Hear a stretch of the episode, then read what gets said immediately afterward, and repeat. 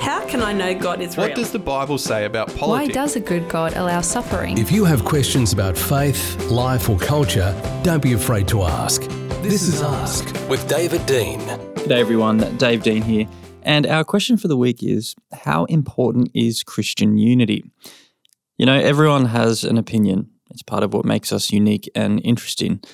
But opinions invite different opinions, and different opinions often lead to disagreements, and disagreements to divisions. And within the church, divisions are, well, they're as old as the church. We read in the New Testament about them, and over the course of history, historical theology has been flagged at its greatest peaks with these kinds of divisions, which have led to all sorts of suffering and bloodshed on both sides of the debates. But just as friction can spark a bushfire, so a bushfire can seed new life, and in church history, it is almost always the case that theological divisions rejuvenate the spiritual life of the church because they force us to dig deeper into the scriptures with a ready willingness to turn the soil on our own convictions by correction from the Word of God, if not our theological opponents. And here is a liberating truth for Christians. We're united together in Jesus. We see His Word, the Bible, as authoritative. So, in effect, we have everything that we need to navigate our differences in a loving manner that is uncompromising in the pursuit of truth. But this isn't always clean and pretty, is it? I mean, Christians are divided on all sorts of things today. That's why we have denominations and debates. Because with the liberty comes responsibility. You know, not long before his trial and crucifixion, Jesus prayed to the Father that we may be perfected in unity, just as he and the Father are united in the Godhead, John 17, 23, that we may be witnesses to this world of the love the Father had in sending Jesus. That's quite a prayer. I mean, how important is Christian unity? Well, the Son of God prays for it on our behalf.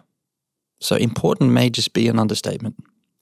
But more than that, we see why it's important. Christian unity, getting along with God's people saved by Jesus despite our differences, Christian unity, Jesus says, reflects the mysterious way in which Jesus himself is united to God the Father.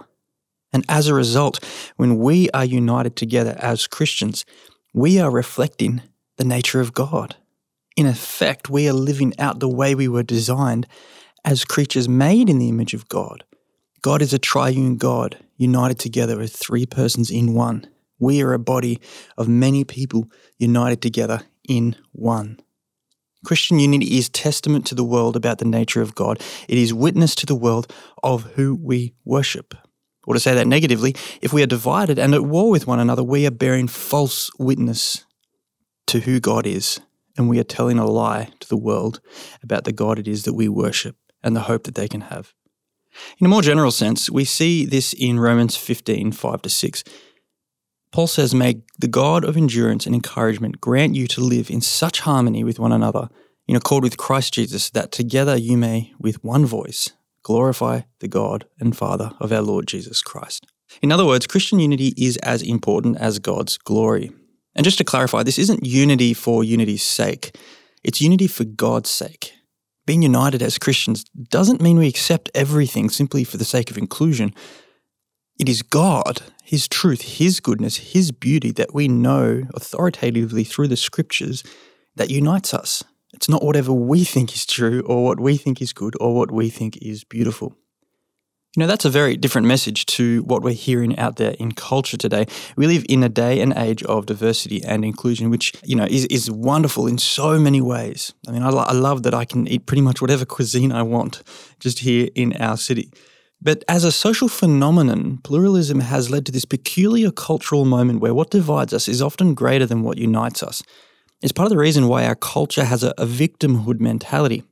We have lost the art of how to hold different opinions because we have confused acceptance with love and disagreement with hate.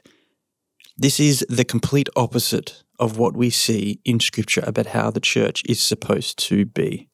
In 1 Corinthians 12 12 to 27, the church is described as a living body, not a dead, dismembered body, a living body with Jesus Christ as our head, moving us the arms and the legs. Isn't that beautiful?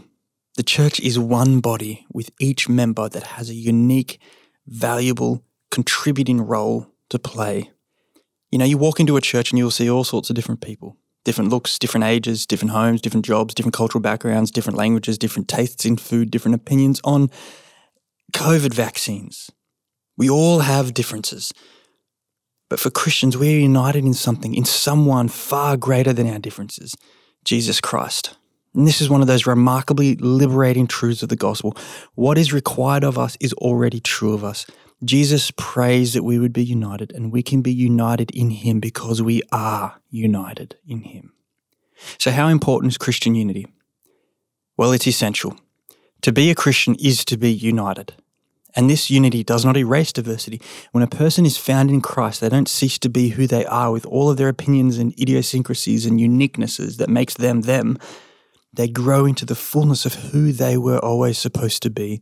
It is a union of communion. We live our lives to the full when our life is found in His. Do you have a question about Christian beliefs, theology, doctrine, philosophy, or culture? Don't be afraid to ask. Go to drcdean.com forward slash ask. That's Dean with an E.